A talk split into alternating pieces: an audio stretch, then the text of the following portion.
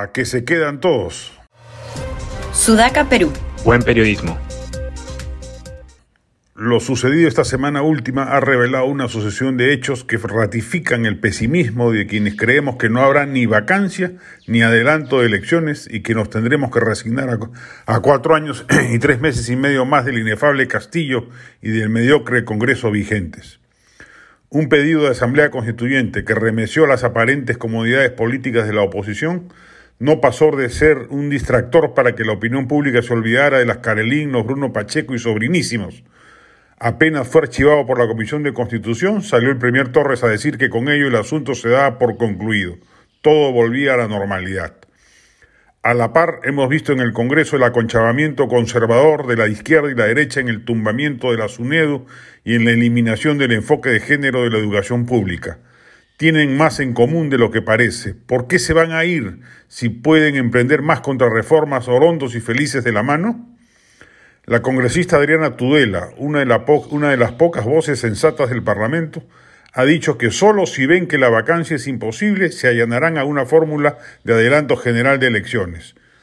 ¿No le es visible aún que jamás conseguirán los 87 votos necesarios para vacar a Castillo?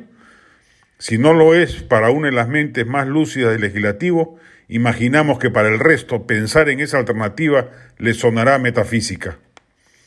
Solo un escándalo mayúsculo de corrupción que toque directamente al presidente Castillo y que a la vez movilice a las calles masivamente, no como las cada vez más raras marchas de la derecha, hará que el Congreso reaccione y active la fórmula más potable para salir del atolladero y de la crisis política en la que estamos inmersos por culpa de un gobierno hipermediocre, incompetente y corrupto.